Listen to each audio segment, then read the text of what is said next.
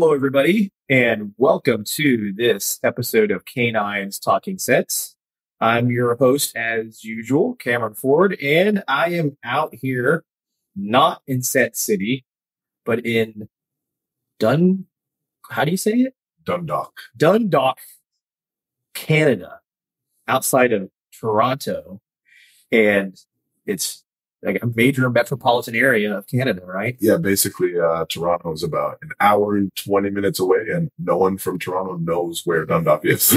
Yeah. So, so I decided what I wanted to do was have another um, canine trainer jam session, and um, because we had a really good one before, I wanted to bring back some people I've had already on this podcast just individually, but now all together just to have a normal conversation as trainers, like what we deal with, what we go through, um, just so other people who are kind of like in our positions or maybe coming up through the dog training world um, can realize they're not alone in what they go through and the the stuff that we see and deal with and what we like, what we struggle with, just to be real. Yeah. So thank you guys first of all for coming on and doing this, especially after we did training all day long. So I know how that goes.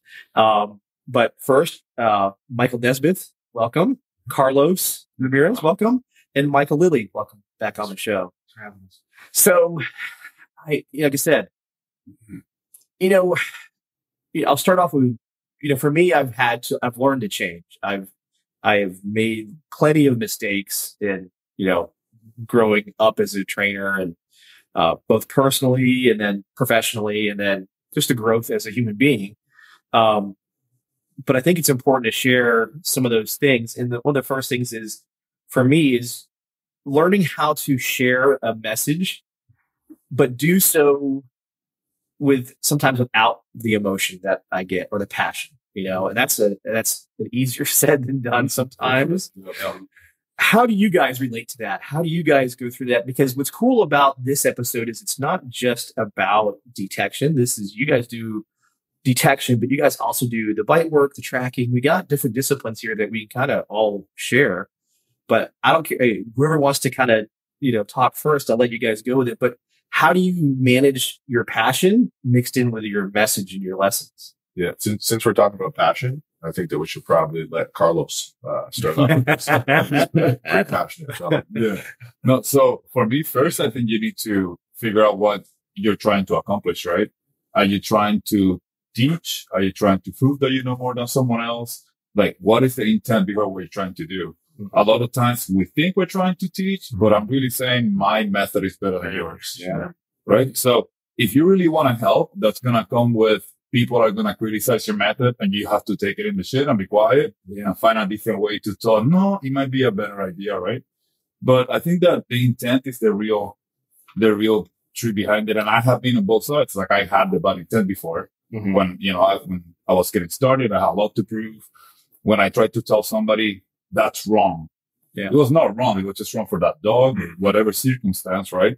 But it was because it was not based on the right intention. It was not to teach. Yeah. It was to confirm that I know what I know, or to prove a point, and that's wrong, right? Yeah. Uh, uh, go ahead. Yeah, I was going to say, I, I uh, you know, my start uh, was with trainers that just said, "This is it. I, I don't know why. You shouldn't be asking me why." Um, and that's why a lot of like we teach together. We try to start off with, "We're not saying our way is the only way. We're saying there's tools that need to be in your toolbox, and we're just offering some of ours um, because we've done it wrong." and we've made these mistakes and learned from those mistakes. And so to, so you don't have to go through that as a handler. We're giving off what, how we've messed up. Yeah. And, and uh, do you have anything you want to? Yeah, I would say I think like one of the the I think commonalities between all of us is that um, you know ultimately like we are passionate about what Yeah. we're doing. We care about you know the best interests of the dogs, uh, the handlers that we're working with, whether it's LEO, military, civilian. Um, but the other commonality is that we're not married to any of these ideas, right? We say, hey, and w- literally every seminar I've been to and started or I've been around, there's a kind of common underlying theme. And it's like, hey, this is the best information that I have available to me right now. Yeah.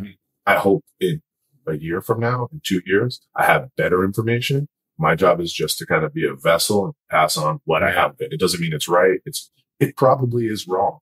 what I'm telling you right now is probably wrong. And the future me would be like, why were we doing it that Yeah, way? yeah. This could be done better. Yeah. Uh, but I, I think it's the same for all of us. You know, like I've, I've trained with you uh, quite a few times Mhm. uh, with all of us, and every time we get together, uh, I notice like small nuance things. That, hey, Cameron's doing this differently. Yeah. Mike's doing this different. I'm Yeah. like, oh, I'm definitely stealing that from Carlos. Yeah. You know, and, and Yeah. continuing to to grow. Yeah. Um, I think within itself, is as long as you harness kind of the passion in, in that way, Right. um, it, it makes for you know better dogs, from better good better yeah. people, and um, it's not so much about the information, but how that information is being delivered. Right. Yeah. And we did it today. So Michael and I, the second we got done with our class, we, we looked over and Mike wasn't done mm-hmm. tracking.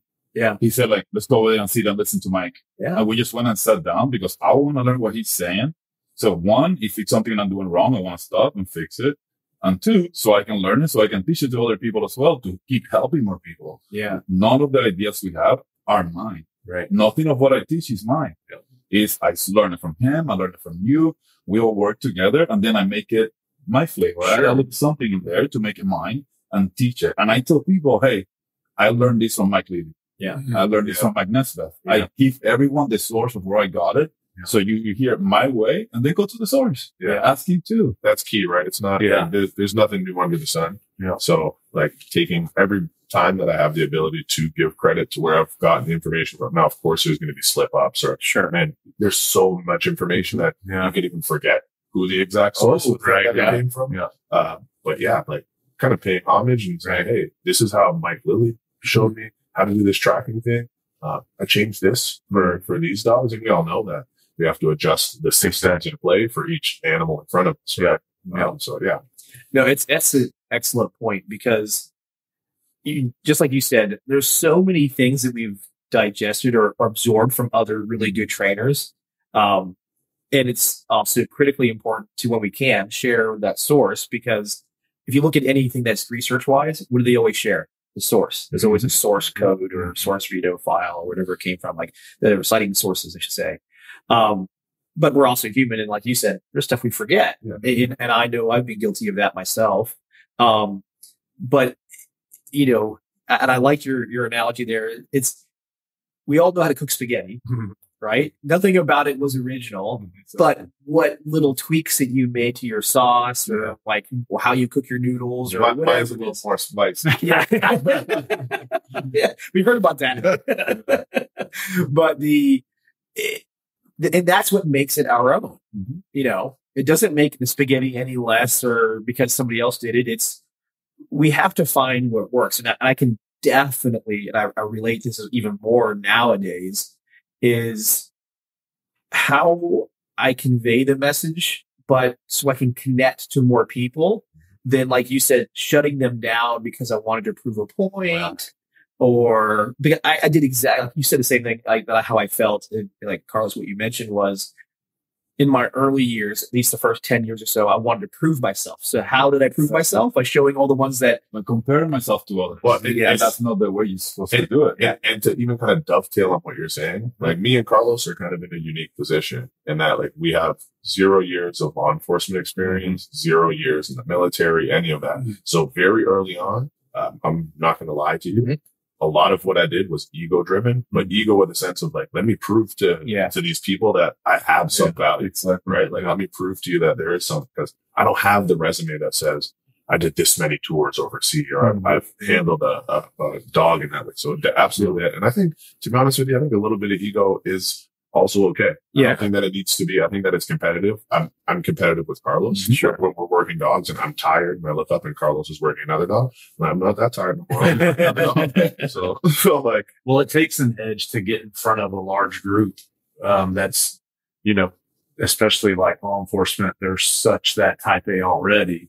And as a handler, there's a level of, I'm pretty set in what I've been taught that, you know what I mean? It's very difficult to change that. So I think that when, um, we present it, if we present it in a manner of, this is just a thing for you to try to utilize when you have difficulty. Cause if you present it in the, like you say, like a challenging way, they're going to turn off. Yeah. Yes. You know, if it's like do it like this, like you can't shove it down your throat. Exactly. You have to And- let them yeah, digest and, it. and I'll I have people come to the kennel and and we'll be training, and then one of the other handlers will be like, "Are you going to help them?"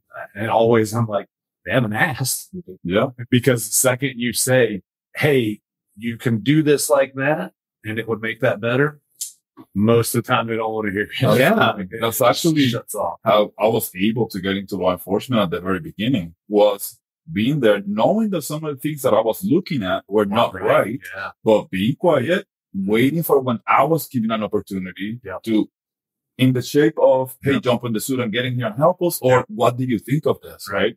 Whichever way it came, Yeah. I, whenever I was given my chance, it was never like, well, what you did was wrong. Yeah. It was more of, I have a different way. Do you mind if we give it a shot? Right. right. Then when you get that shot, you better take it. You know what I mean? Exactly. But yeah. yeah. It's All, it's all in how that how that message is delivered. Exactly.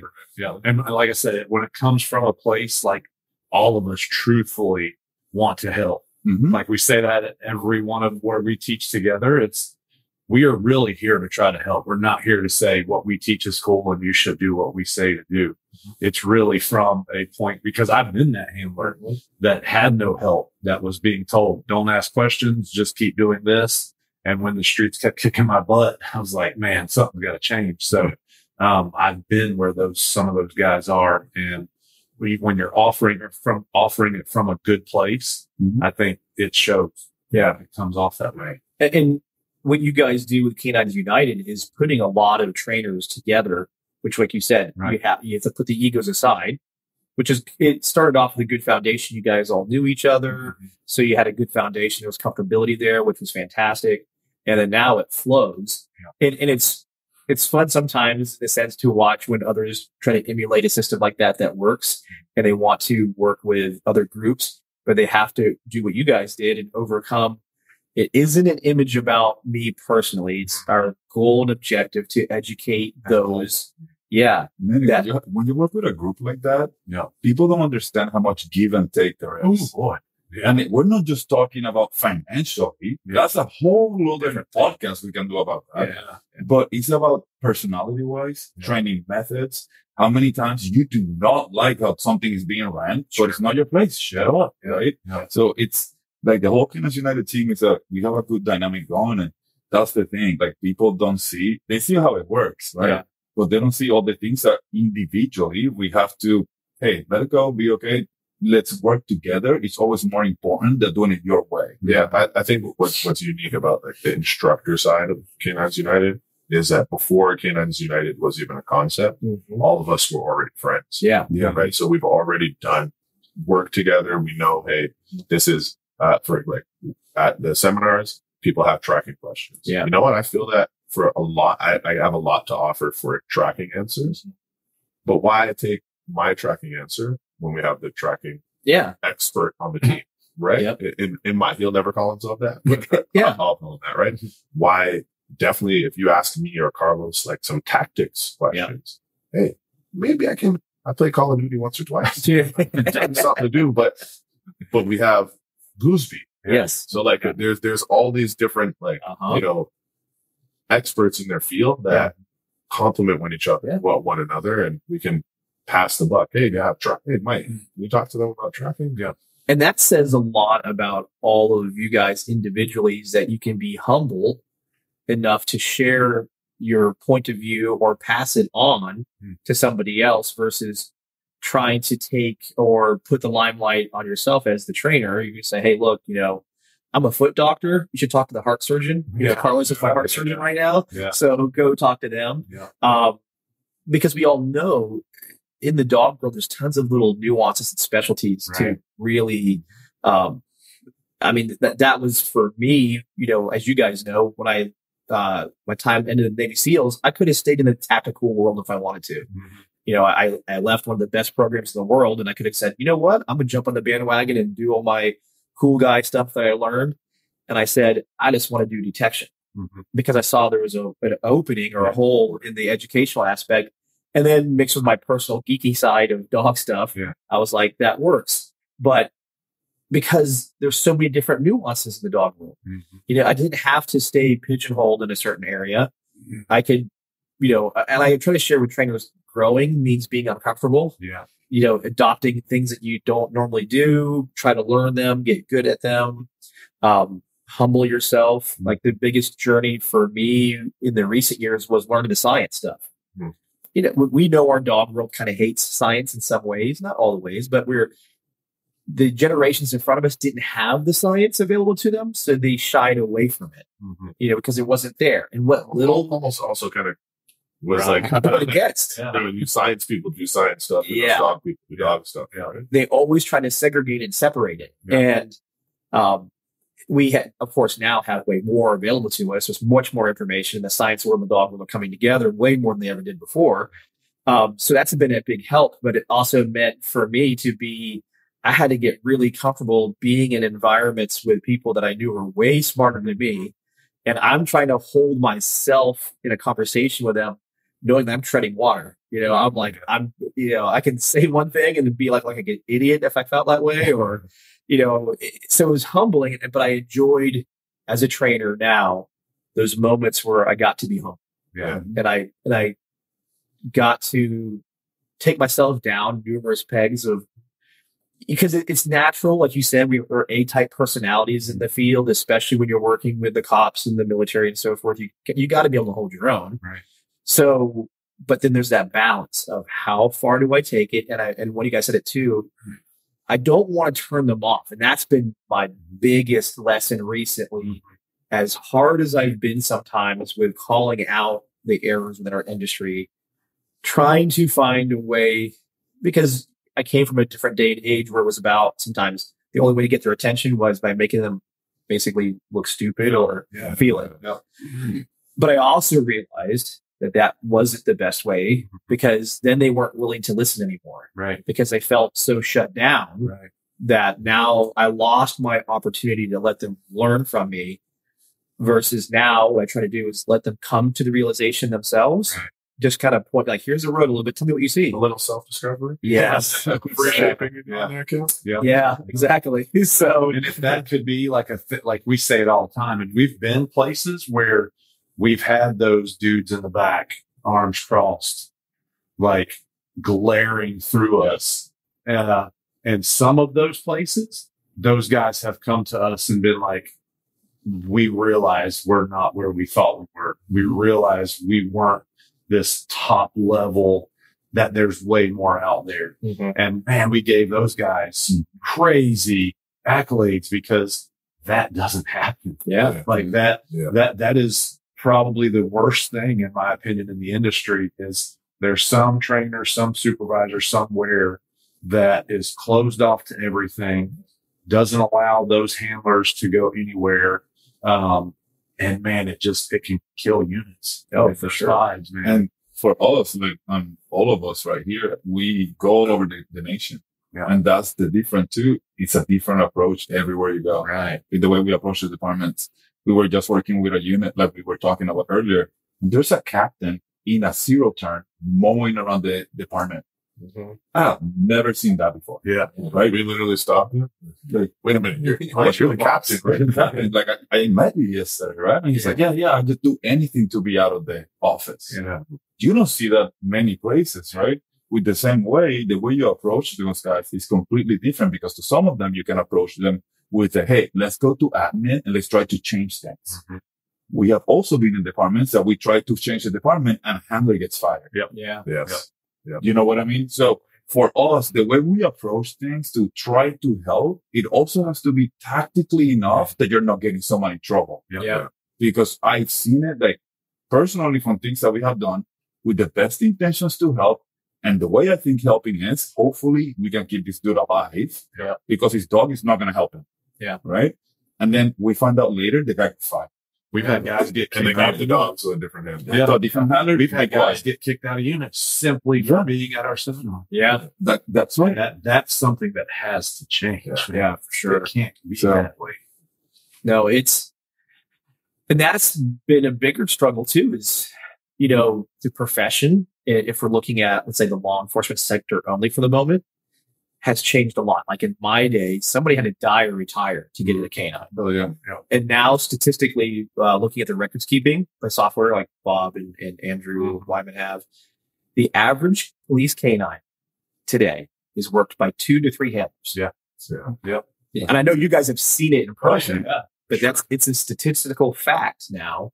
So this means that this dog has to bounce frequently mm-hmm. from handler to handler, be so malleable as a personality, but yet so strong to handle the type of training that this poor dog has to go through Right. and withstand.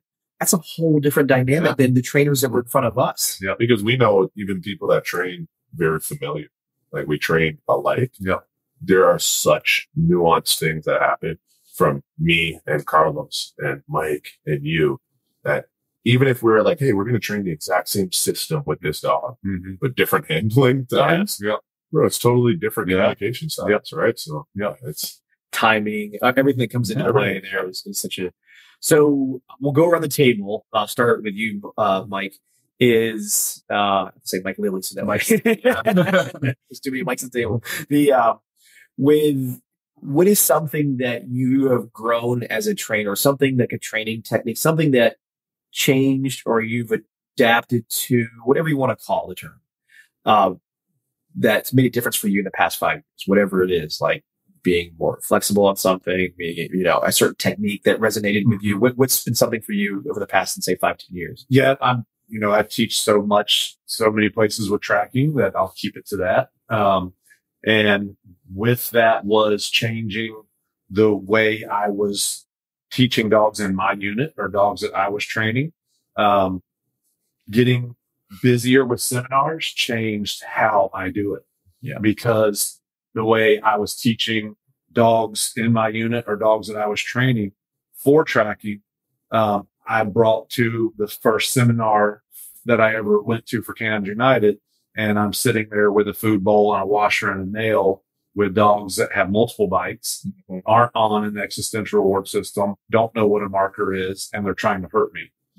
Those guys, those poor guys, I feel so bad. They left really with nothing. Yeah. And I went home and said, I can't do this this way. And so I really went to the drawing board and tried to figure out the best way to bring something to the table at a two, three, four day seminar where handlers actually leave with viable tools to take back. Um, and so that, that changed. I mean, it flipped the way I was doing stuff on its head. Um, and I think so far it's went well. Um, and I, it gives me a good feeling when like today there was two dogs that I worked uh, over a year ago. Um, one was very young, one was very old school. And today both of them just rocked it. And, and so that shows that these guys are taking these bits back and implementing it. Mm-hmm. So yeah, that, that, that changed a lot was teaching these seminars and having to say, okay, we've got to provide something in a short amount of time that's viable. Yeah, that's tough. What about for you, Carlos? Man, it's hard because I feel like in the past five years, I'm a completely new trainer. Yeah. But I it's such a long time now. I'm literally sitting here while he's talking. I'm like, I'm glad I got time to think about this because I keep talking. yeah, I'm, I'm glad I got time to think about this because man, I'm a completely, I can, it will be easier to say the things that actually do the same. Do some, do Yeah, some- yeah, yeah, yeah. Because I have changed from the way I do tracking. Like we, I think we learned it at the same time from Yeah. stall. Stahl, Mhm. you know, at the same time in that Yeah. seminar.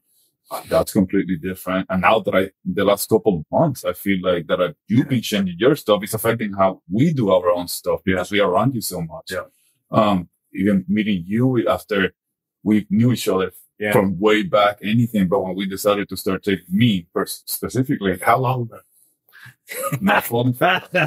he almost did. I- he almost did. Um, but back then we had a, you know, we had a different relationship where I started taking more of a trainer role, like teaching, and you came around with all this new information, right? All of that. These guys and Michael's troubleshooting and the way he helped me understand, like learning theories, how we apply it to what we were maybe already doing. But he was like, "Bro, that's what we're doing. This is how we explain it, right? Like, and like he said earlier, I copy so much of what they do because we do it the same, but we just steal that little bit from each other. So it's hard to pinpoint something different, but I think the best thing will be is how I perceive information. Okay. That's probably what I have changed the most. Like before, I was very, I wanted very sterile information. Mm-hmm. Does that make sense? Yeah. I want, and then the more you do it, the more there's some feel to something. So Yeah. you can just gotta go out there and do it, right? It's not gonna be sterile information. It's not gonna be this digested filter thing when you go step by step and you get this result. Just go try it and make it your own. I, I was telling that to some people I was teaching today. Uh, there was a lady that asked us, Hey, I, I'm having some issues in the suit. And I told her, we can tell you the basics of it, but you're like five, six. I'm six, four Yeah. right? Like, I will never be able to give you my play by play, but we'll find another person that's about your height. You know what I mean? But it's kind of the same thing where the way I perceive information is completely different. Now I'm, I'm more okay with, I don't understand 100% of it, but let me go give it a shot. Yeah. Does that make sense? Yeah. And it's not just because it might be wrong. It's because this one dog might need it. Right. So even if I can use it today, let me put it away in my cabinet of tools, the toolbox. Right. Because I, I heard you say it and I stole You said it yesterday and I used it today. Yeah. There's things when I started when I was back in Tom Rose, back in the day, Yeah. That I swore two years later, I'll never try to do that again. And then you get that dog. And I got that dog and brought me right back to Tom Rose, right? And Yeah. guess what? I got something for Yeah, this. and guess what? It worked. Yep. Yep. Yep. So you get to those moments when you realize the techniques change and they will continue to change. But the way I see them and the way I perceive information, I can change that. Yeah. I'll give you an analogy, but then I guess Mike more time to think of this. But the uh, so the analogy I use now is um, so when you're let's say 18, 20 years old, you move out on your own, your first time, like with an apartment or whatever it is. You get that, you go to Lowe's or Home Depot and you get that toolbox. You get that all in one toolbox. It's just a plastic thing with a hammer, you know, Yeah. screwdriver, some socket sets. And, you know, you're like, I, I got what I need. I can, I can do a lot with this, at least enough to survive. But all of us know that old man in the neighborhood whose garage is filled Yeah. with tools. Yeah. Doesn't usually say 50% of them. Yeah. But whenever that issue comes up or that thing exists, Anyone that comes around and asks, you go to him and you'll say, Hey, um, I- I can't, I'm struggling with this thing in my house. I'm trying to fix this thing. Hold on a second. Walks over to whatever drawer, pulls it out and goes, use this. Mhm. That to me is that age and wisdom. And I used this analogy on a previous podcast with uh, Jens Frank, and we were laughing about that shows our age now. Are, are we reaching the point, and you guys are getting, we're all getting there, that we're starting to Speak- speak become for yourself. as we're reaching the where we have more tools. Yeah. And we go back to tools that we might not have used. Yep. And I shared that today in my lecture was you, as you guys know, I teach heavily delayed conditioning for teaching the odor. Mhm. It is the most clear way, but it doesn't mean I won't use simultaneous conditioning when I need to. Right. And there was a dog recently that we had got from another trainer and the only thing that because this dog had been exposed previously to the simultaneous part, the pairing, and I instead of trying to like my trainer Natalie, I respected her wanting to stick to those systems she knows and she's used to, and she knew as a trainer she could get the dog to understand understand the delayed conditioning, but I also knew I wanted her to consider, and she did, which was let's speak her language at least a little bit. Mhm. let, let's she wants some simultaneous conditions. So let's not put the ball with the odor. Let's put maybe a piece of the ball with the odor at least a few reps just to get her to go something she's familiar with. This is what we want. This is what we'll reinforce and we'll quickly remove it. Whereas the old version when i used to use only simultaneous conditioning i would have paired it for a while popped it up. I would have done whatever i did. Um, but instead of being so rigid in my evolution, I'm like, why would I ever go back to something I did before Right. because Yeah. of my ego? Yeah. I said, in this case, let's work what's best for the dog Yeah. for that short period of time, whatever it is, and then adapt. Yeah. And uh, it, it- that got the, the job done. And it showed it was as hard as it was for me. You know, as I go around the country and I'm preaching all these things that I'm also willing, but I also share that now. Cam- camera's like, hey, uh, Natalie, uh, maybe turn the camera off. Hold on. We're gonna do something. Yeah. It's working now. Yeah. so it, that was one of those things where for you know that analogy which you guys can share all you want because it, it when you say that analogy for most people, they all know that old man. They Yeah. all know that person in their neighborhood Yeah. whose garage is filled with every tool imaginable. Talking about Panama. What's that? That, Yeah. uh, I'm not calling you old. Under the toolbox. he has a lot of tools in toolbox there. Yes. But that So- way you don't say, because like what I don't want to say is forget every BS thing Correct. I've been taught. Yeah. Because I was taught BS stuff. And like you said, there's that, you'll get that one dog that comes through your kennel where you're like, why aren't you picking up on this super cool stuff that I, Yeah. that I use now? And then you grow, go into that bottom drawer that you don't want to open, that you said you'd never open it again, and you drag it out. Sure. It works. Yep. That's for sure. And, I think it also helps with like sometimes there's like in dog training, there's like the new sexy Yeah. Yes. doing. Oh, yeah. And you know, if, and a lot of times those new sexy ways of doing things are effective ways of doing things. Yeah. But I think people quickly, and I've been a victim of this as well. Like I'll quickly forget all the other hundreds Yeah. of thousands of reps of Right. doing it in a different way that have been successful Yeah. already. Yeah. Um, so yeah, I think that that comes Yeah. out. And a lot of the cool, sexy new stuff has just been relabeled and it's Yeah. something that was Yeah. being Oh, done already, but it's got a super cool new sticker on it. Yeah, I, I, I can easily say I've now been around long enough to see certain things recycle themselves. Hey, yeah, we saw you a few years Yeah. ago. It- Back it's- again. Yeah.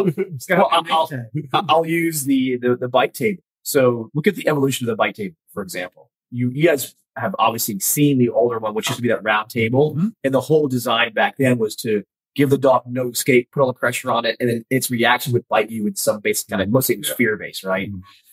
So then the method everybody went away from that, said stay away from tables. Anybody who uses bite tables is doing it wrong. And in that particular way, based off of fear, okay, I agree with that. What was cool all of a sudden was when it was brought back, but turned into utilized in a Skinner box method where you could isolate specific behaviors.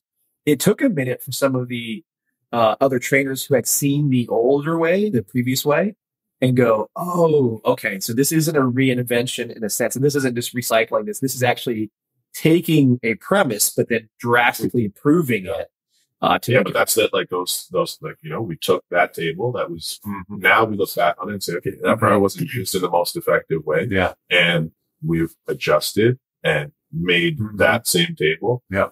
be even more useful. Yeah. Right. Or, and we don't use the table just for bite. I teach obedience on the Exactly. table. I teach the muscle conditioning. Like, Yeah. hey, it's not Retrieve. just Yeah. retrieve. My pet dog trainers use our bike box Yeah. for tons of that training stuff. yeah. It, it's it, again, it's being you know adaptable as a trainer Mhm. to be also open minded to a lot of different tools to use to accomplish that goal. So now to you, Oh, Mr. Nezbeth. Now you've had- now you've had an Nice hour to try. think about it. What was the question? um, I think one thing that I've, you know, in the last five years, that I think I've changed, uh, and I'm, I'm proud of, uh, is the instruction style. So, of course, like the the information, uh, the techniques, all of that has changed and adjusted. Uh, but I think in the particular delivery of Yeah. the information, Man, that's a good one. When you get that one, I think I think a lot of times uh, when we get into you know places where people maybe are unsure of what the information's about to be or if they should re- like bro, when we can give them the information in a way that makes people kind of laugh and enjoy it Yeah. uh, things kind of stick a little more Yeah. it breaks down a barrier uh, and they're able to really process you we remove kind of as quickly as possible like that wall Mhm. uh, and when people are laughing and having a good time and saying, Hey, okay. Um, like we did, we did a seminar last week. Um, I, everything's like one Yeah. seminar. Yeah. Um, and we, we get there like on day one, uh, it's a police seminar. Like, Hey, has there been any, anyone had, uh, field engagements or any problems that you guys want to work on? Um, and it's crickets. yes, Yeah. Right. Oh, yeah. Um, then we get into it. It's okay. We move on three hours we later. start, yeah, we're, we're breaking down the barrier. Everyone's laughing. And then we get like a really important moment, uh, where someone brought up one of their failed engagements and we're able to actually walk through some of the steps and, and figure out what our best guess, because that's all until Yeah, the dogs yeah, can yeah. tell us with the words, uh, what our, our best assumption is of, of what happened and then kind of recreate it and potentially have solved the problem. Both very successful. Yeah. Uh, but to me, it's, it's again, that delivery of the message, how it, and I'm, I'm pretty proud of myself. And actually, I spoke with Carlos about this probably another couple of seminars ago. We And I had said set it him, for like almost three weeks. Now. Yeah. It's just hard to. I, I said to him, I was like, Hey man, like, you know, he's like, Oh, so how do we, we always kind of debrief after Yeah. we do our things. And I was like, I was like, bro, between the first seminar we did together years ago to this, where your instruction style ha- has improved drastically. Your, your ability to give information and analogies that make things stick. Um, to me, that's what it's, it doesn't, if we come here for, or come to a seminar for three days and the dogs do great, and then we leave and they go back to doing whatever they were doing before, Right. it's pointless. But if we can leave you with actionable information and things that you remember and these little one-off sayings, I steal a saying from Mike Lilley all the time. Yeah, that dog needs church music, Yeah. right? Yeah. You know, that one needs heavy metal. that one needs church right? Just those Yeah. little kind of things that make sense and it lets people have those light bulb moments, uh, almost like little mantras for them to Yeah. repeat when they're working their dogs. That's exactly what I tell them. If you take anything back, take this little. Yeah. And, and that for me, I think is like leaps and bounds where I think the biggest changes. Yeah. And I think to piggyback on that, like you think about the the law enforcement sector and military sector, both of those realms, those guys have gotten a, throughout their career a pretty similar type of instruction. Mhm. Um, and not much of it has been like, hey, you should ask questions and ask why. They always get whack-a-mole. Exactly. So that's why I start try to start whenever I get my chance to speak. Hey man, we're not here to tell you Yeah. what you're doing sucks. We are like you. I push ask questions so much because once you get that first cat to ask the question, the floodgates open. But all you got to do is get one, Yeah. and you can see one guy with those eyeballs, and he's rolling around. I'll call him and be like, "Go ahead and say it," because if you'll say it, ten others are thinking it. Yeah. and that way you get that ball rolling, and and they're they're used to one way of instruction for the most part, and the way you guys do it, like opens that up and that cutting up and n- never is anything Mike says serious. So it's always open laughter and, and Yeah, drawing it out of guys. And that's part of it. Like, we, so Michael and I, because obviously we're minorities and, and we get to break the social barrier with jokes, we get to make everyone comfortable because mm-hmm. in law enforcement and in the sports world, it's not that much different. right. They're constantly under a magnifying glass where people are looking for the mistakes. Like in law enforcement, talk to law enforcement today versus 10 years ago. They will tell you all the stories of everything they've done. Law enforcement now doesn't say anything. Yeah. They're just like, "Mm-mm, I'm falling for that. I'm not faulting. I'm not talking. Does that make sense? Yeah. And in the sports world, it's pretty judgmental. You know what I mean? So people are constantly competing with each other. They're not nice about it. Um, so we have to find a way. And like Mike said, like we were just talking about it because you feel it in the, in the energy in the room, right? Like you feel when people are just like Yeah. sleeping or when you have people that are laughing, they're not touching their phones. You don't, you haven't seen somebody look at a phone the entire time. And if they are, they're taking notes or videoing you because they want to remember it. Yeah. So whenever you have that vibe going, one, there's so much learning going on for everyone, including us, but it's so much fun to do. Yeah. It's also, it's, it's not boring just standing here. Exactly. Yeah. Right. No, it's we got hit on a couple of things. So one of them is that institutionalized learning that came with the professional community. And like every single one of you just said, it didn't propagate the feelings to be able to ask questions. It was it's built on a rank um, time and service kind of curriculum or mindset, I should say, Yeah. where they I know more than you because of my rank, or I know more than you because of my uh, how long I've been doing it. So that doesn't create an environment for open engagement Yeah. and conversation. Or you're just learning. Yeah, exactly. That's not a- Yeah. It's just repeat and rinse of what I did before, what we did before. And when people like yourselves, we we come into an area like this and we're kind of taken away from that. We're not tied down by those limitations. Um, it does take a, uh, like a, usually a day or two, which, which the tough part is it's a three day seminar. It took a day and a half to Yeah. get the walls down. Now everything's open. See you Yeah, yeah, exactly.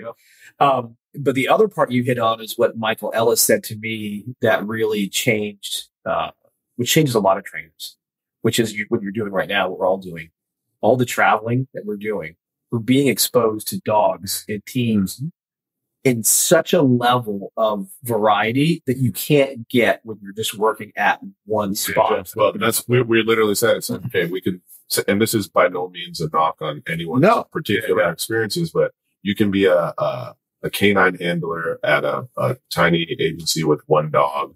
Um, at that agency, that unit has one dog, and you've been the canine handler for thirty years. Yep. So let's say you did maybe three, four dogs Yeah. In 30 years. You have 30 years of experience. Right. Right. And there's absolute value that comes from there. Yeah. Or you can do one year traveling and Yeah. working with a thousand Thousand dogs, different dogs. Yeah. There's also experience that comes there. Not to say that one is better than the other, but they're just two very Yeah. different experiences. Yeah. Right. Yep. And and it- it's it, that piggybacks off another one I shared. I think I did it at uh, Hold the Line, or I've done it a couple times actually, where I say, okay, I've got a canine handler in Butte, Montana. He's been a canine handler and trainer now for 30 years. He's pretty confident in his skills. He knows what he's doing. Who's better, him or that canine handler in LAPD has been a handler for three years? That's seen 400 deployments. He's one shy. one holidays. Yeah. Yeah, he's Yeah. constantly on the Yeah, but- Yeah. It's not even, to me, I wouldn't even say one is better. No, that's the whole point. That one from, where was Butte? Butte, Montana. I don't know what that is. Yeah. but, Hey, Butte, Montana. I bet he's a better canine handler in Butte, Montana than the LAPD guy would be in Butte, Montana. And that was my whole point. It's based off perspective. Yeah. Yeah. But the problem that we run into today is the social media aspect Yes. because the social media puts us all in the same playing field when we're really not. yes. Yes, and then we and then we get um, grumpy grandpas. Yes. that Yeah. come Carlos. it's, it's so Like you and your jujitsu dog stuff now. He, he wasn't going to say it, but like that, like the grumpy Yeah. cats like that, those are the guys that, well, I've been doing it for 30 year argument gets the reply of, you can do it wrong for 30 years. Like Of it course. sucks to hear it, but man, that is the truth. And- Yeah. But if you're the cat that's been doing it for 30 years, it says, Hey, unit guys, there's this seminar with these guys, go get it. I'm giving you a, a quick just example of that, uh, and we all know him. Mm-hmm. He guys know uh, Rob Ramos. Mm-hmm. Yep. Yep. Oh, yeah. I don't know anyone that has handled a dog and as Yeah. many dogs as him. Um, for, sorry, Rob, for throwing you under the bus. Yeah, yeah. You are one. Work, work, dog, 14 dogs. Oh yeah. They, they said he told me when I was talking that his first dog was imported on Noah's Ark. yeah. Back when Jesus wore short pants. but it's Short britches. so Robert's been doing this for longer than we've been alive. Yeah. Yeah. Right. Um, but he comes literally, I have multiple phone calls from him for, Yeah. Hey, I'm, I'm with this training, my training group right now. Um, Hey, what do you think? How would you deal with a dog that's doing this? Yeah. And, I, Yeah. and there's the guy that's forgotten more than There's a vast difference from that mindset mm-hmm. to the fishbowl. I'm the biggest fish in it, Yeah. and nobody's getting out of it. That's what runs handlers off, man. Good Yeah. handlers Yeah. get out of units. But I think I think it also comes when you get out there. you Yeah. You realize how much you don't know. Oh, Right? Because I thought I used to work a lot of dogs until I hit the road. Yeah. Or until, until I saw Michael's schedule. Mhm. Right? And that's when you realize if I thought five years ago that what I'm doing today, working 50, a thousand to fifteen hundred dogs a year through a pretty heavy travel schedule. Well, who else is out there? Because there's someone doing more than me. Yeah. Right. So whatever you think you're doing, that's a lot. Trust me, there's someone out there doing something that you don't know about. And maybe you'll find that one day. Mhm. Maybe. Right. So I always like to tell everyone, you might have worked in X special forces or doing whatever. Yeah. There's someone on there better than you. I, I think I, I just want to quickly circle back to that pat like little passion thing. Yeah. We, we were just in uh, New York uh, um, down there doing a seminar, and there was a, a kid there Mhm. that we were in northern, uh, out upstate New York. Yeah. there was a, a Buffalo area. yeah, Yeah. area. Um, there was there was a guy there that took a bus, well, public transit, took a bus in the train. and then from the bus to the train, then from the train to another bus, and then figured his way out to get to the hotel with a dog in a crate in a Dakota kennel, his suitcase and his suit bag And by bikes, himself. and suitcase, Holy the dog on the And I was like, hey, I don't care who this kid is, Yeah. what he's, how bad his dog is, how good his dog is, bro. You are always welcome Yeah. to come and train with me Yeah. anytime you want because Yeah. that's the like passion's not bad. Like No. that passion is Absolutely. good. Like that fire is there. Yeah. And like and and on top of all that, bro, his dog was actually amazing. Yeah. Like, yeah. Yeah. No, he, in the attitude. So that's the difference.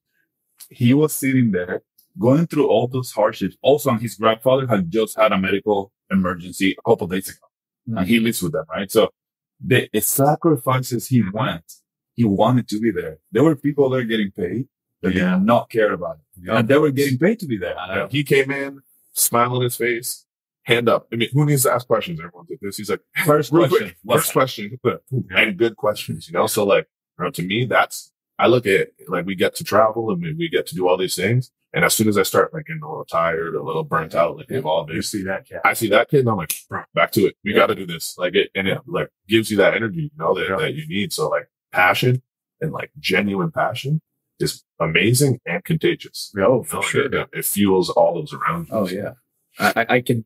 That's it's a great point to share with someone else's passion can reinvigorate us. One hundred percent. Yeah. That kid did it for me. So Yeah. Yeah. like one hundred For the whole weekend, me and Carlos, we're just talking about this kid. Yeah. Yeah. Like that's it. Yep. And I would say on that, like to that guy that has that, don't let it be stifled. No, mm-hmm. Like And, don't and people will try to snuff it. Yeah. because it outshines them in some Yeah. way, and they don't want to let that person. I, I look back at my first dog and I'd still be there. Yep. Like I'd still be working that dog at that agency and be happy about it. Mhm. But I just wasn't going to be stifled in it. You know what I mean? I wanted to have the best, be the best and, and get a, a dog to a point where we're functioning highly. So Yeah.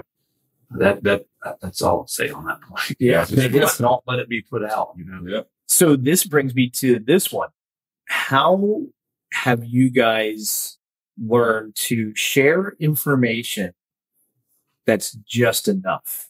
That's, you know, and this has been, a, I've, I still try my best to learn the skill. I say, because I've, back to that, I'll be using the passion word again. You want to share all the information you have in your head, right? You want to like, here, here's this, here's this, here's this, here's this. And because you're excited about it Yeah. and, and you want to share that knowledge with those. And then as we've all traveled, I know you've seen it where you're sitting there and you see the audience is just like, uh, the, the, the information overload Yeah. is happening. Yeah. Um, so there's a couple things happening. One, putting out the information at the right pace. Hmm. And then how have you guys dealt with putting out the information so they know what to do with it? Because sometimes that's the other part of the equation is they can take it off, but there's no point of reference yet of how to apply that Yeah. Um, in, in, in the seminars that you guys probably do a lot of that encompasses a lot in the law enforcement community is there's lots of information thrown at people, but there's no point of reference yet of how to put that. Yeah. I, I think um, one of the things and like to even add on top of that, like particularly with what me and Carlos do, um, that information kind of flow. Uh, needs to be very precise to the audience that you're working with because it can be the point where we give people enough information to become dangerous. Sure. Yeah. right? So we have to be able to one read the audience that, that we're working with, um, and part of that is getting the questions that we're getting. Mhm. Hey, how how much do you are you taking in this information? Um, the other thing is what's unique about it. Uh, again, in detection, there's stressors for sure. Um, in your tracking, there's stressors for sure. But when you're trying to learn how to decoy, Yeah. um, and a dog is biting you, Yeah. and you're it's one of the first few times that you've been bit by a dog. Hey, Yeah. we could sit down for three months in a class Yeah. and just go over these very particular things. When that dog's You're teeth out. touch the suit, Yeah. adrenaline dump happens and you're zombie mode. Yeah. Right. So figuring out a lot of times it's like, hey, let's safely get as many reps in as we can to get To rid get of of that. Yeah. Oh my God, a Everything's so fast. And and then we'll move on um, and, and try to again read the crowd. We we start usually with like a very basic fundamentals, um, and then adjust accordingly as we have a few days with with the, the crowd and depending on who it is, um, and, and go from there. So my answer would be trying to read the crowd to the best of your ability. I think like I only did it starting a PowerPoint because he made me. Nezbeth made me. Yeah. Um, because I was like, I hate PowerPoints. They're Yeah. dumb. They put cops to sleep. Yeah. And so, but the only way I could keep myself on track and make sure I stuck to those key points was through that PowerPoint. The other thing on, like you asked, how have you learned to dispense that so it's not so much? I haven't. I honestly haven't. Like, um, I try, um, and I'm real. I struggle with these guys. I want to give as much as I can so they feel like they've gotten it um, but also don't want that information overload. But I will say the PowerPoint having that as that beginning section really helps with that um, to be able to stay on that because my brain's super jacked up, so it'll go all over the place. Um, so having that, I, I think, was a big help.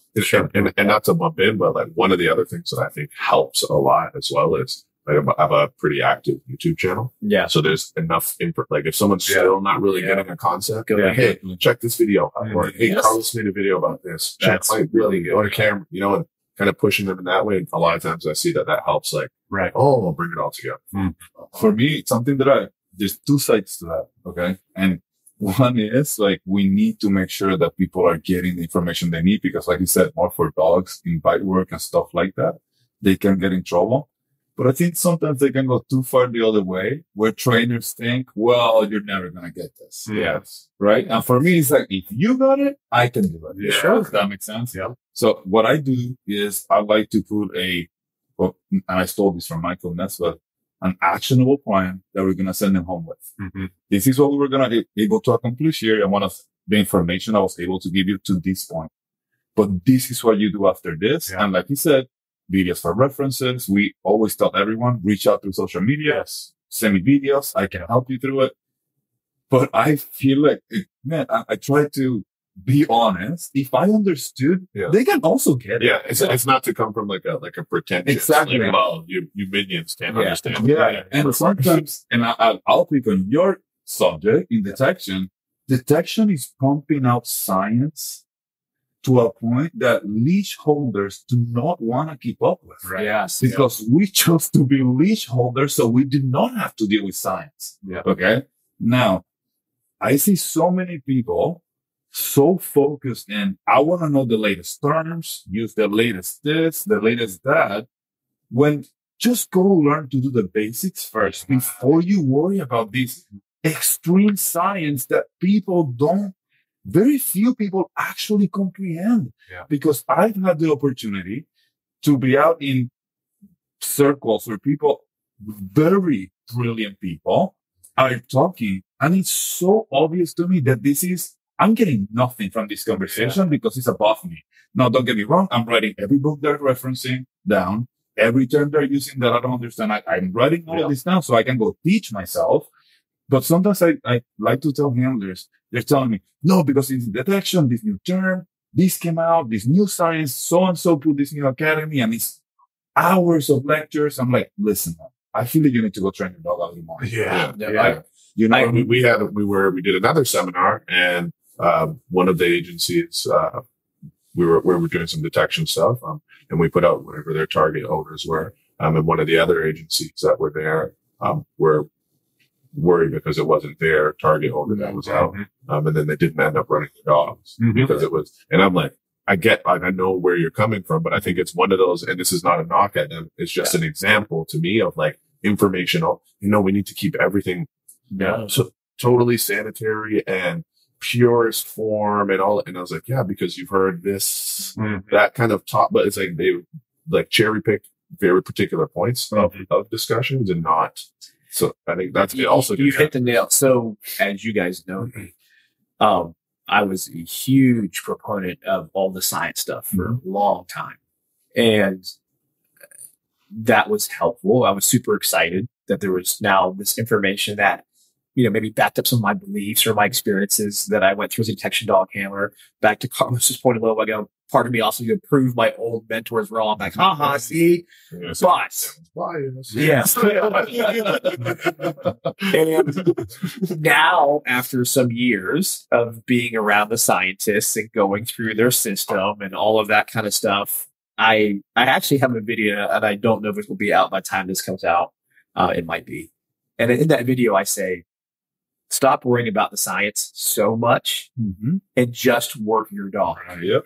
Because just like you mentioned, I get calls because once I made myself kind of like this conduit piece between the science world and the dog world, it put me in a position where all of a sudden, and you guys do it too. People go, "Oh, ask Cameron because he's more familiar with that." Oh, I absolutely. So when this owner is doing this, this Okay, go to Ask Cameron. Cameron. So I would get some weird, you know, not I won't say weird's not the right word, but just really particular questions like what happens with odor when it's thirty thousand feet in the air? What go? What do I? How should I work my dog? And I'm Yeah, like, wait, to so- that, you know what would be the first question that I will ask? Do you know what your dog, dog looks like when he's in odor? correct. Yeah. So- that makes sense. Yeah. Yeah. So I, I, I- with all of these weird conditions that these people would throw at me, I started realizing the point that you were making was they were over sciencing mm-hmm. everything. Yeah. And it was prohibiting them from doing the first job they have, Yeah. which is work your dog. and and on top of that, what also and I've been uh kind of I've I've progressed this forward unintentionally at times with my own trainers and, and my own programs because I, I kind of try and in the initial stages beat over their head. Yeah. Understand learning theories, understand this, understand. So they can become, because of my instructions, hyper fixated on this stuff and not the feel part of dog training. And then they get, well, okay, so this is, we're using operant conditioning, but I'm classically conditioning this marker. And then it, it, um, bro, is the dog sit? Yeah. Yeah. Are you teaching him to sit? Exactly. Like, let's, let's also not get away so far removed, like Yeah. pendulum swing, right? We need Yeah. to be, understand these things, uh, but we're still dog trainers. Mm-hmm. And, and, and, and, and some of us are just dog handlers. Yeah. And we have to master that skill so that way we can truly understand some of these other more complex things. Mm-hmm. Because again, the more that we all around each other, what do we all agree on right now? We don't know everything mm-hmm. and, and how much there is still to learn. Yeah. And though in some cases, if you compare what we've been through and the things that we've learned to others, it seems like, oh my gosh, look at those guys. They know so much. And we're the first to tell you we, we know some stuff, Yeah. but there's a shit ton we don't know. Yeah. And, and, and I tell people, I'm like, hey, the, we're blessed in that where we've had the opportunity to be able to travel so much and train with so many different people Mhm. that we just have a bigger, larger sample size. Right. Yeah. It's not that, that we're any better of trainers than Yeah. the next person. And that's why I say, like I was saying it today. I have no scientific evidence to prove why I'm saying this, but I do have. I've done it with a thousand dogs, and and I've and then watch this stuff. exactly exactly. So So that's what I was talking about. Yeah. Sterile information. Yeah. It, sometimes I don't have the why, and two things are going to happen. We're going to figure it out together, Yeah. or I'm going to ask for help from someone who has the why. Yeah. And I tell my client, my my people who they were learning from me, clients that I'm working with, my trainers at home. My biggest asset in dog training is not my memory, it's my cell phone because I can't call you guys. Yeah. Does that make sense? Yeah. And constantly, like, for example, talking about Michelle, right? One Yeah. of the nerds in the scientific world in the cannon. What would you call her? Just part of the nerd herd. yeah, exactly. So people, a lot of times, the information she puts out is very complex, right? It'll be very complex. You know what I do? I call and ask her, hey, can you break that down for me? Yes. You know what I mean? I don't need to be the scientist understanding that. I need to understand what I need to apply it to this dog. the, the, with Michelle, we were at a, a seminar. We did one and she was instructing and I was sat down. She asked us, Oh, so what did you think? And I was like, Hey, it was really good. But for my best interest, could you like just dumb it down a little bit? And then she looked at me and she said, I did dumb Yeah. that is the dumb, that is the dumb down. I'm okay, well. Get down even try Draw pictures. and and and it's so again because that was you know my course correction. I, I went through the period of time where I was like, science is awesome, all these different things I was enjoying, and I wanted to share that with everybody.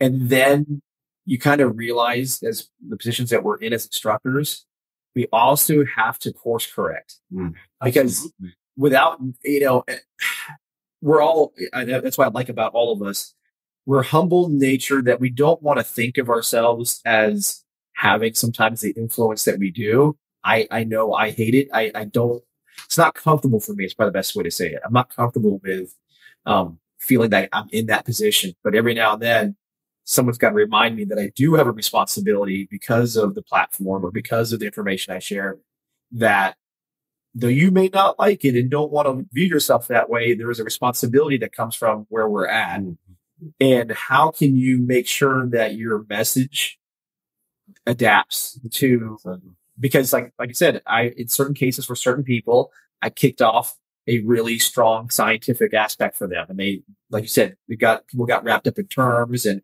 it, it, as I did too. and, and you're you're responsible for- Right. for that, right? I think the asset that helps you or helps me be with with the information that I'm trying to pass forward, what I'm, how accurate I am with what I'm doing, is my friends. Yeah. right. Is Yeah. if I I know if I'm doing something that Carlos doesn't agree with or thinks that it's wrong, Mhm. he's gonna say, "Hey, Mike, Yeah. That- I don't think that's right." Yeah. and I'll do the exact same for him. I'll do the exact same for him. Yeah. And, so, and, and the same for you. Like it'll, it'll continue to grow. I think that's what keeps you honest, Yeah. right? It keeps you on your toes and says, Hey, Yeah. no, I don't, and if I can't explain it and I'm like, yeah, you know what? There's been countless things that I've done. Like, yeah, that's stupid. Like, Yeah. That doesn't make sense. what, what am I thinking? One of the best things I've learned to say, especially the past few years, is I don't know. yeah. Oh, Yeah. You know you know, my favorite dog training answer? what? It depends. Yeah. He's the king of He's the king of independent. It depends. But it's the true. truth. It's the truth. Like if you, that's 99% of the answers. Well, hey, my dog's doing da da da da. Um, so should I do this? Well, it depends. Maybe. Let's go back to how it started. You know, it's always uh, one sentence question that requires three book of That's a answers. t-shirt. Yeah. It depends. Yeah. Yeah. Huh? All right. Cam, can I ask you a question? Yes. All right. Yeah. Uh, Uh, everyone, welcome to Michael Miller, uh, Talking Scents. All right. Random, just one off question. I want to ask everyone. If you could train with a dog trainer uh, that you haven't worked with yet, Mm-hmm. who would that be? Bob Bailey. Bob Bailey. Yeah. Only because it one dogs was his primary thing, but he had such an influence in the dog world. And the time, the short time I got with him just in Arkansas, uh, Simon brought him out to the seminar there. And that was one of the best experiences I got to have was just sitting there listening to him talk and sitting back going, "Holy shit, how much, one, how much that guy had done. Two, how much is in his head that I haven't even remotely tapped into as possibilities. Um, and I'll add one more because I find I think I'll get a chance to do it. Is Dr. Stewart Hilliard because Okay. he's another one that you guys might remember. We I know we talked about the other day, but remember those canine training system videos. Yep, yep. You know, remember he was one of the first ones wearing with his Mon- Monroe suits, whatever it was, Yeah. his first ring suits that Yeah, existed yeah, yeah. and but he's been off the radar for like 20 something years now. He's just been in the Lackland doing the just overseeing the military. The military's been moving him different positions. He kind of just about either he's over the breeding program mm-hmm. for like a year, then he becomes over training, then he goes over procurement. Anyway, he's within some years of retirement. And both Michael Ellis and I want to pull him out because the dog world, there's so much that he has. He's such an academic Yeah. but a, also a natural dog guy. Mm-hmm. See, he is a mix of both worlds, but now I'm getting to know him and I see even his own internal struggle of knowing so much, but also just being a dog person. He feels pressure about teaching. And someone to me, I'm like, yeah. you're a master at this. How could you feel pressure? But just to have somebody like that to sit next to them watching dogs work, yeah. I just want to I just want to sit back, not say a word, and just listen to what goes off. Like what, what do they? Watch what- how those process things. Yes. Those are the people that he, him, he feels pressure about teaching. yes, That means that he should be teaching. Like that's how I, how I look at politics. Like, Yeah. oh, you don't want to be a politic? You should be. You probably should be the politician. Is that what that looks like? yeah. yeah. Like, Great question. So go on. All right, let, let's see, Mike. Um, honestly, I'm gonna throw a wrench in. I would say not. I would rather go if I could, like pick a handful of agencies ranging across the U.S. and just go sit on a training day. You know what I mean? Not just like one guy that's got. guy. Yeah, like I would rather just go sit in on how it's done across the board. You know what I mean? Yeah. To see like what are ways. yeah what are where are these guys working what are these guys issues and how are because like as soon as i met gooseby i realized that south florida cop is a drastic difference from an la cop. Yeah. and i honestly never thought of that drastic of a difference. difference. oh my god my mind was blown you know? So um but if i had to pick like one trainer I really think like Michael Ellis would be one I would just love to be a fly. Bro, on but when are you gonna have Mike Ellis? yeah. Why are you, why are you keeping him? Yeah, keeping him hostage. yeah, definitely don't worry. That is uh, in the works with uh, some really cool stuff, and I've already kind of hinted to you guys about what we're going to do. But no, I, and I just from your perspective, Yeah. Believe me, and me and you were talking a little bit about the fangirling, or when we see somebody, we're like, oh my gosh, I can't only get to train with this person or I'm around this person. yeah. Man, that was one of those moments for me. i- Is like I had to pinch myself more than a few times to go.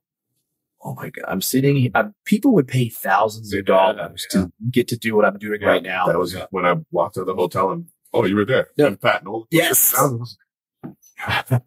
This is Pat You Nolan. see that? I was like, hey. and, and that's Go sit where he sat. it, it's it, it, it, that's you know, and, and I know is the people we're talking about, they're like we're talking. They they don't they're not comfortable with that kind of attention. Yeah. Um, but it's well deserved. Yeah. It- it's one of the things that you know as we all recognize with with Michael Ellis is his biggest talent is how he can explain things to people mm-hmm. to understand. Mm-hmm. Yeah. And And that's an art form. So- it's not even his first language. but it, it was, it was, I sit back because to give a small segue story to what you're saying, he never uses PowerPoint. Mm-hmm. Never. And I looked at him, I'm like, how do you do it? Yeah. How do you remember where to be at in your speaking? Like you're, speaking this topic and he goes through every like bullet point that would be on a PowerPoint, Yeah. but it's in his head. Yeah. And he was like, I just, you know, he, he, he well, yeah, Yeah. he wrote it out years ago. His wife is his wife's got a master's degree in education, so Oh. she helped him like craft like a system, and he's always stuck to it. Yeah. And he so he pushed it on me. He said, "Hey, look, what you want to do is talk about start off with what you're going to talk about, then go into those points, then at the end recap what you talked about." Mhm. So, but start off with just the right number of things to teach. So don't try to go. He's like, the problem with PowerPoint ends up being is you can put 10 topics to talk about and you'll just keep going. Yeah. But if you're without the PowerPoint, you can only function off of like, say, three or four. Yeah. So he pushed me out of my PowerPoint. So it was actually at Hold the Line. My first day there, I did my PowerPoint and I hated internally how it felt. Because now I had at that point had been around it for like two months by myself. Yeah. And being now back in that, you know, institutionalized training, being a seminar, I was like, I, I- the hippie in me was coming out. And I was like, Too fuck this rigid, PowerPoint. Yeah. I was like, I hate this PowerPoint. I feel like I'm talking at people. I didn't want that feeling Yeah. So the second day when my class went from like, I had to get first day I had like 50 or 60 in there. The next day I had like 16. And so I was like, perfect. I'm going to wing it now. There's only 16 people in here. There's only 16 people. They say I, I was horrible at it. But, um, no, it, it, I just free, I just put it up and said, you know, here's the PowerPoint. What do you guys want to talk about? Yeah. And that was so freeing for me because it allowed, I, I, we all know our stuff, Hmm. but we, and I know I did, I had the PowerPoint as a crutch to keep me in line. Yeah. yeah. Yeah. And that So also Don't put prevent- too far off this Yeah. way. Yes. It takes one question, at least for Just me, take you in to the send me into Another Yeah. world. And then whenever I get done, I'm like, shit, where was I at? Yeah. I miss school. yeah. Yeah. You know what you should do instead of the PowerPoint? Bring this little machine. And every time you say something good, oh, what is that? Hold up. Oh, wait. Oh, 'cause- oh, I had the volume down. Hold on. Here we go. So that way everybody can hear it. That's going to be a great addition. so the yeah so that put me out of my comfort zone and now i actually thrive i prefer not to do Yeah. I, I put it up now just so i can reference things if i want to or there's a video I can pull up or something. That's really what it is for me is the videos. Yeah. Like I, I feel like when you bring something to the table and you may see those skeptical eyes in the crowd. Yeah. You like that's the first thing mine has is a video to say, here's the finished product. And then I really no longer see those skeptical eyes because then they're like, okay, that looks like something I want to try to get to work out for Yeah. me. So yeah, Yep. All right. Ask the next one. Cool. So you, you already stole it. It's fine. No, one, first. I've already, I got to do a seminar Yeah. with him. So I know. kinda- I, so I haven't I haven't had the opportunity to work with him, and something that really attracts me about what he does is first of all, like obviously the guy has been everywhere, but how he does the bird dog transfer to every, you know, like it's not just something he does for this, how he applies what he knows on everything. Mm-hmm. Yeah. Like this universal way of seeing what he does, like not just hyper focusing one, like discipline, I guess. It's more applied to everything. And that for me is when you really know stuff mm-hmm. when you can apply it to so many different things, right? And I guess I, I have another one too. It would be like Helmut Raiser. man. Yeah. It's just two parts from him. Like I know the teaching aspect, like how many people he had the opportunity to reach either through his books, writing methods, and just what he did drove like a whole generation of trainers. Oh, yeah. And up to this day, that book that was written however long ago, it's like a Bible to so many people. Oh, for sure. The ability to be able to put what you know to reach the masses like yeah, that. that kind of influence. Oh, that's so much bigger than dog training, right? Yeah. Like it's just a big skill. So for me, I, and I kind of getting more into the IPO stuff because there's so many different techniques and stuff that I like and, and seeing it. Sure, it's the sport, you might have taken a hit and they, you know, they have hard dogs get tested and things like that. But when you go, you get to express your skills as a trainer, of more in overall way, right? It's all there, the retrieve, tracking, different things that I like. And he did it with that. You know what I mean? He reached the masses and then affected a whole like generation of trainers of how they do things My book. Yeah. He didn't, he didn't go like us and talk to people in person. and, and no internet. Yeah, exactly. And then he'll translate it to so many, for me, like I'm a foreigner, right? And to be able to, like, someone, a foreigner, had this influence to change the world in the way they see by using their techniques.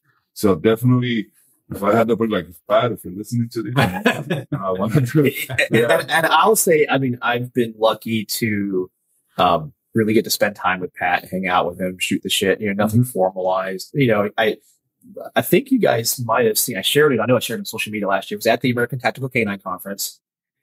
It was one of those humbling moments where I'm working my dog in front of Pat, asking him like, "Hey, what do you see? What do you do?" Um, again, at first uncomfortable, but then totally like you guys like loving it. Like I'm having Pat watch my dog. you know? so it's y- y- yeah, you're hitting a lot of th- those that name and what he's done. There's so much, and I'll be honest. If you get a chance to actually not not only do the training, but the bird, the the falcon stuff. Yeah. Yeah. If you want to get deeper into training, listen to him talk about falconry. Yeah. And how he changed as a trainer because of that. Um, and same with Dr. Raiser. So I again, I got this is uh, like 1999. I was just in Germany. yeah, rolling around Germany. You're like eight years old, probably. I'm, I've, I've t- I forget who I told the story to, but anyway, the long story short was I was at a farm club in like some part of Germany, and it was Helmut Raiser and Bart Bellon teaching together, Wow. and it was just one of those surreal moments of time now because look at where they were both at. So, yeah. You know, Bart was still kind of cutting his teeth as an instructor. He was struggling with it in this one client with a with a her German Shepherd. He was using the e collar, and, and Helmut was was there watching. This is where I learned about conflict on purpose versus conflict on accident.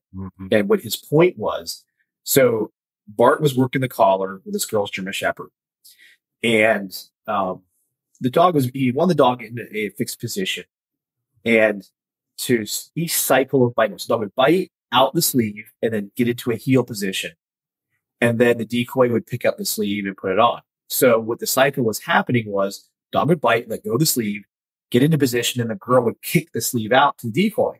Well, what do you think that did to the dog? Activate the dog. So Bart um, was kind of focusing on what he was trying to watch the decoy and do the thing. Helmut stopped and said, Hey, everybody, I want to talk about what's happening here. He goes, so there's conflict on purpose, which is I'm setting something up to train. So I want the dog to learn from. So I cause the conflict. They learn something Right. this this direct direction. Then there's conflict on accident, hmm. which is what's happening now. The handler is causing the dog to get corrected because the handler in her mind was thinking, I've got to get the sleeve to the decoy and not understanding that that was, like you just said, kicking the dog into activation and getting now corrected. Hmm. Not fair. Yeah.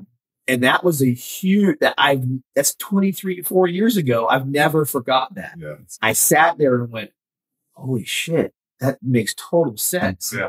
And I've ever since then tried to remind myself, even though how horrible I can do it at times, is to not do so much conflict by accident and cause dogs unfair mm-hmm. corrections or unfair frustration Yeah. Because I fail to understand how it's doing. We always tell people like, wait, what are we actually trying to train you? Yeah. Are we working on outs? Or are we working on the bite development? Working ins, working Are out. we working ins or outies? Like, Yeah. what's the deal here, right? And a lot of times we get caught because our humans are very, we like to micromanage things. Yeah. And I was like, well, I didn't let his heel when he was coming in, but we're not working obedience in Yeah. bite work, Yes. right? So this, that's definitely a big lesson that I have. And I, I'm lucky that I learned from my own mistakes and from seeing other people do it.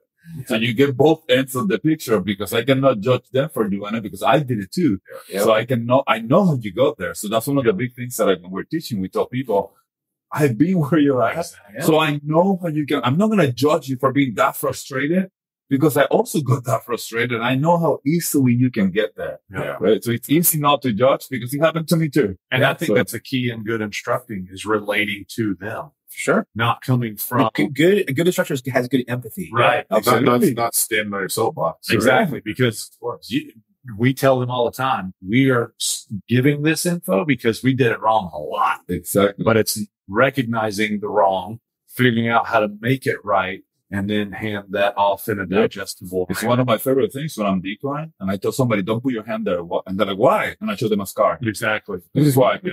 Yeah. You don't put your hand there, right? That's why I don't sweep legs anymore. so it's it's something that we and one of my biggest pet peeves and happens a lot in bite work when decoys kind of belittle the handlers yeah. because they don't know as much and it's like, why are you questioning me? Listen, if you're not good enough to explain it to a six year old, you don't know yourself, right? So be that inviting person that opens the forum for mistakes. Yeah. Be that guy that makes it so that gal that whenever they're so understanding and they're non-judgmental, that's why we add so many jokes Yeah. because we make ourselves vulnerable by doing that, Mhm. right? And people feel like, you know what? I feel comfortable messing up here. This is a good place to make a mistake. Yeah. And that's huge. If people are not willing to fail in front of you, Yes. you're never going to be able to help them. Yeah. Avoid avoiding failure doesn't help growth. No. it makes Yeah. failure inevitable. Exactly. That's And the dog and Hundred percent, which is like you said, back to when canine teams are afraid to train in front of each other Mhm. or use each other's decoy or equipment or odors or whatever. That's you're inhibiting yourself. You you, you should embrace. Uh, if I'm going to fail, let's fail in this environment where I'm where I'm safe. That's right. Yep. You know, put my ego aside. here's the time to fail. Yeah, I, Yes. say, I tell people all the time, you can fail in front of us, but you can fail in front of the world. Yeah. Because they're going to put you a Fox News tonight. Yeah. Guaranteed. And everybody will see you do it wrong. Yep. Right? So let's do it with the people who catch you and not let you fall so hard and fail here in front of us. But if people are failing and we're making fun of them, or if we're not, you know, they get in trouble for it, nobody's going to feel comfortable. Well, that's why I s- try to push on guys like canine training night should not be a cookout, a BS session. We'll go run some odor and then, hey, you guys have a good night. It should be, what did we do wrong this week? What call did we get smoked on? And then let's run through it Absolutely. five times each before we do it, do, it right here so that we can't get it wrong. Exactly. I think I think and, and on top of that, repeating those those failures, Mhm. um, but repeat repeating them in a way that we're using them as training moments and not just saying, Hey, we failed this big Yeah. situation, but breaking them down so we can Yeah. work through and, and learn through where the exact failures happen. Yeah. Um, I think is the bread and butter for sure. We have to hold ourselves accountable. Yeah, that was I was very that was a good group of trainers, you guys, man. So that so what's your Yeah. list? Who, Well, who's on your yours? Uh, you guys, we had two. Everybody did too. So yeah, I don't know. just do one, do one. Do one? Yeah. All right. And you can't do one that's been used already. Yeah. No. It's all right. I, I have mine already. It's Yeah. not the same as your guys. My one, uh, who I would like to train with that I haven't had the opportunity to train with, uh, and I'm sure we're going to get the opportunity to train soon together. Yeah. Uh, would be, uh, Armin Winkler. Nice. So, you Yep. know, my grumpy grandpa. and, and he, he you, you talked about it already. Like you, you guys have, you know, he's now em- embraced social media, got on there and has done his thing and, and sharing information. So it's good that that's the opening part, you know, where he's I, now. I would love to train with him because, um, I think again, he's one of those guys that has a, a lot of experience. Uh, he's definitely been around the block, Oh, but sure. we, uh, there's certain things that we disagree on. Uh-huh. Uh, and that's okay. that's absolutely That's totally okay. I would like to get together with him and see how he does, you know, what he does and show him some of the stuff that Yeah. we do. And I think it would be, I think it would be cool. No, that's a that's a great choice too. It's a it's a like I said a wealth of wisdom. So because I know he has to go here real soon. Last thing I have is how important is it that you guys try to share the the um, the point being of fundamentals is what I'm getting at. So like frequently to give you premise what I'm talking about, like when I go travel do detection, I'll have people that, hey, I want to do this, this, this, and this, and they have their goals and and then I see when we start doing things, there's some significant gaps at the fundamental stage. So I have to spend a lot of time doing fundamentals at a, let's say at a seminar or at a, an event.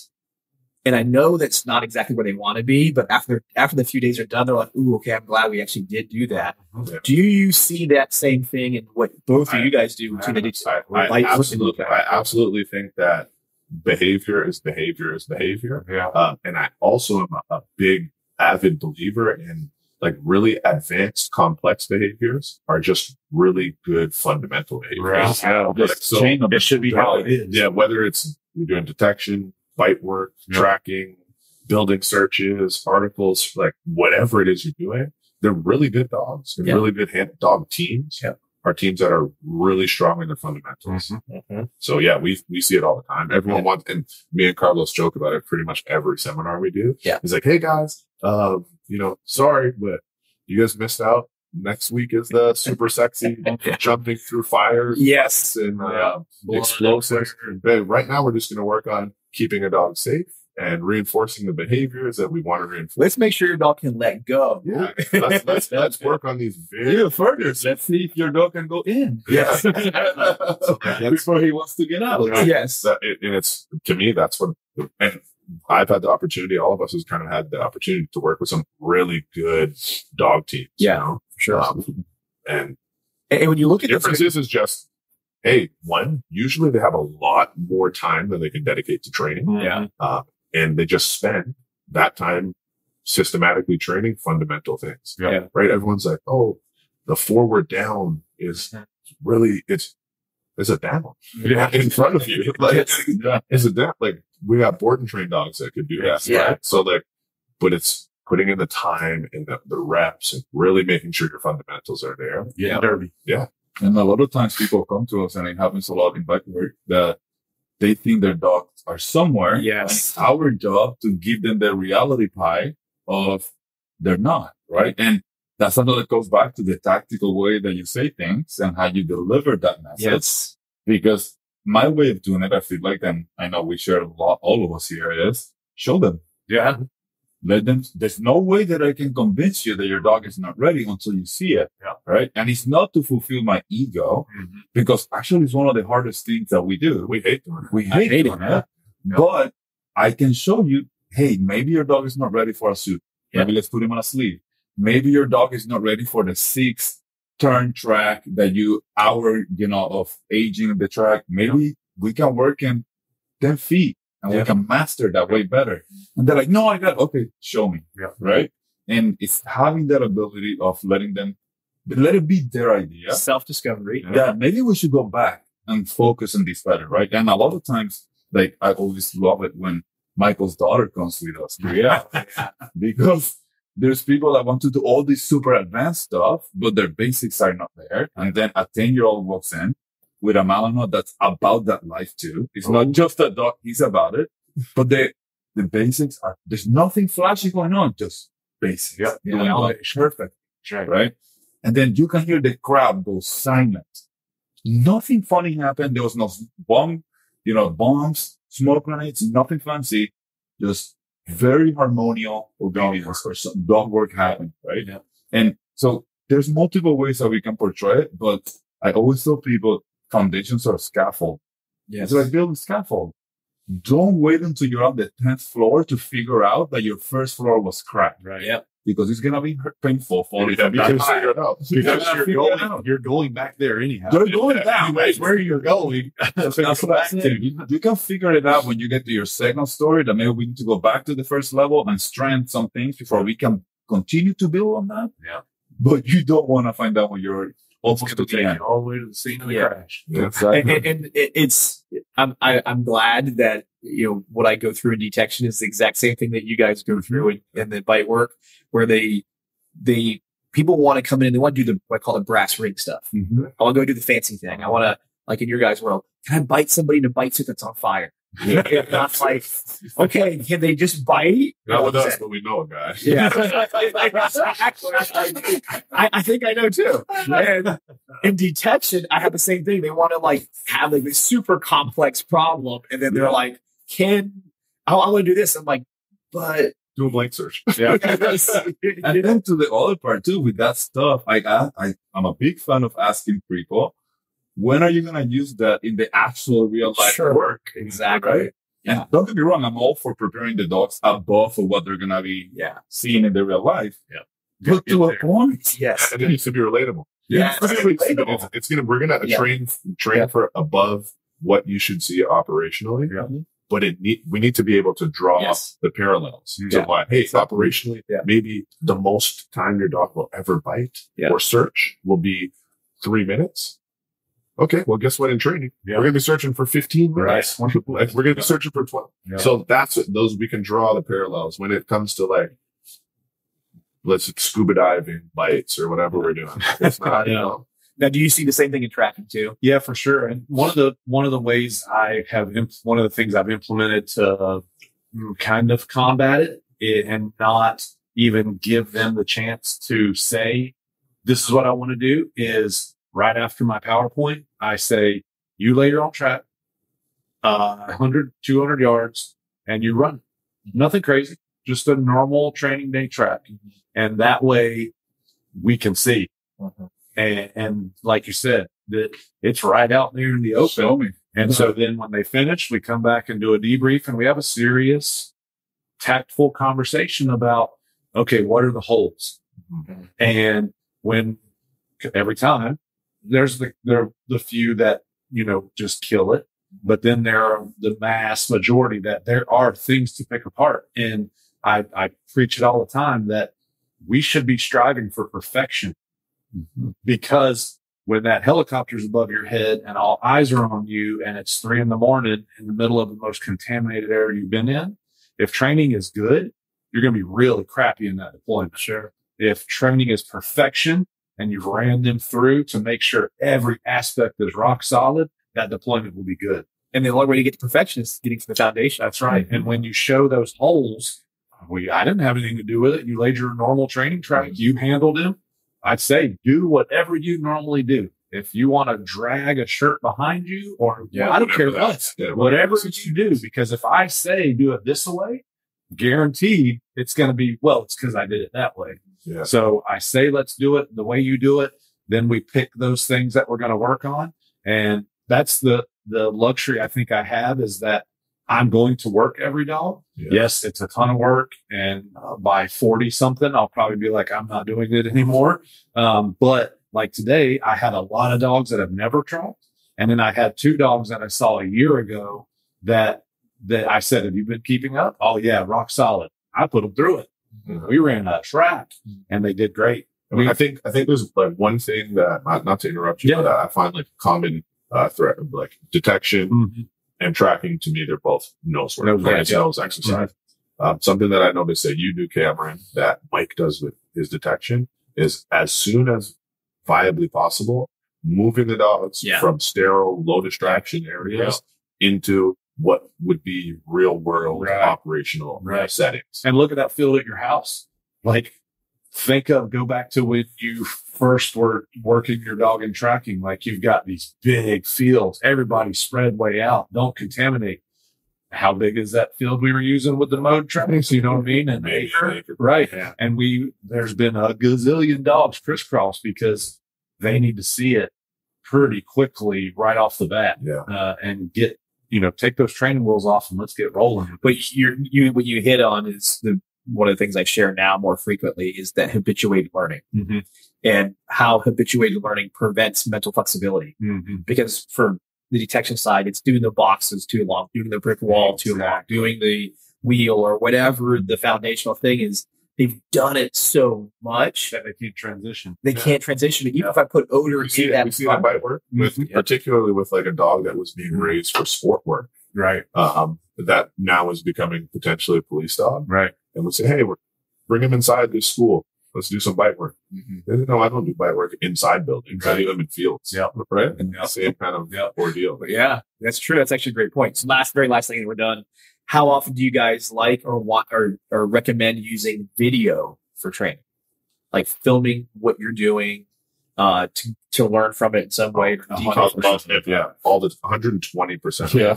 I think if you can film what you're doing, um, you can frame by frame go back through whatever discipline you're in, whatever profile you're in, um, and watch where mistakes happen, things that you missed. Um, I think it's, you know, it's worth its weight in gold. Oh, I'm horrible at it. I, I'm like horrible at it, man. I'm so how do you, for the times that you guys have used it in tracking, how have you liked it? um great. My problem is is that I like I got have a dog that's killing it, and I'm like, this would be great content. Pull the camera out, and the dog thinks it's a gun pointed at his head, and then he does horrible. Yeah. So and it's done. It's happened enough to me where I'm like, You put your GoPro. I know. So here, here's I'll, I'll tell you exactly what someone told me because I used to try to catch the perfect moment all the Yeah. time. I thought that was the way you did it. Catch. No, just just Yeah, film. The guy said just put a camera on, leave it on all the time. Yeah. Sure, you're gonna dump let's say 85 percent of the footage, Yeah. but you're finally gonna catch those moments, and they couldn't be more right. So you know, case in point, I'm definitely and I recommend it now, especially detection because there's so many little nuances, just like in bite, everything has it, Yeah. and it's that's what can capture it sometimes. Yeah. And for me, even for my pet clients, right? Yeah. I tell them, Oh, video yourself doing this and send it. Tell me whatever you think is the issue. Yeah. And then I'm like, that's not the problem. It's this here. Yeah. And I'm able to pinpoint the specific moment when it happened. And they're like, I didn't even saw that, right? Yeah. But the camera did. Yeah. Because we're shooting, you can take that video, upload it into AI, and it'll tell you how it. Yeah, it's- Yeah, exactly. There- there's no joke. There's actually a guy named York Schultz. If you want to look him up, he's on Facebook. He uses cameras and AI to train the dog. I've seen the, I've seen the. Yeah, those, he puts the dots there, and the dog has. Oh man, that's super cool. I I, I enjoy. Like he follows. Hey Jeff, no, no, hey, blank out that name. We're gonna be out of work, right? Yeah, I know. We're gonna edit this section. well, I- can't thank you guys enough for taking the time to do this little jam session, as like we call it now. Um, just sharing information and being real. That's I think one of the biggest things that we have to keep pushing forward in our industry is our to accept our faults. Like we said already earlier. Um, at the same time, have accountability and accept our responsibility for what we do and how we do it, and then just be good stewards of the information from those that we learn from. Yeah. you know, and then pass it on and, and keep seeking that desire to keep learning. You know, Yeah. That we can never get comfortable with that. You know, and, and as we get better and better, um, it, it's just such an important thing to keep focus on. Like, I don't, still don't know Mhm. you know, I, I question sometimes things that I've like definitely thought I learned. I'm like, okay, is this really operant conditioning or am I, you know, is, is that, yeah, how, what if it's this, you know? So, Yeah. I just Um, always, tr- I'd say, as as an industry, as you know, as a group of trainers, whatever we want to call ourselves, let's just leave the place better than we found it. Right, right. But let's just Right. make that a common goal. Yeah. Let's just. I don't want to be better than you. I just want the place we Yeah. all share to be better than what we found it. Yeah. Just leave And I- and I would say too, like, uh, don't discount the dogs in that learning situation. Like, we don't need to go. We don't have to go to other trainers to learn. Learn from the animals we're working with too, because they can teach us a lot if we just pay Oh, attention. So don't don't discount them from the situation. Yeah, that's that's a big one. So again, I appreciate you guys. No, I will, of course, as, as usual, share you guys' contact info for the people in my world that may or may not have known you guys. I'm sure most of them do, but uh, just because we always want to be there available and, and we're ready to help people when they, they ask for it. So with that said, everybody, that is this episode of Canines Talking Scents, where it's okay to be nosy.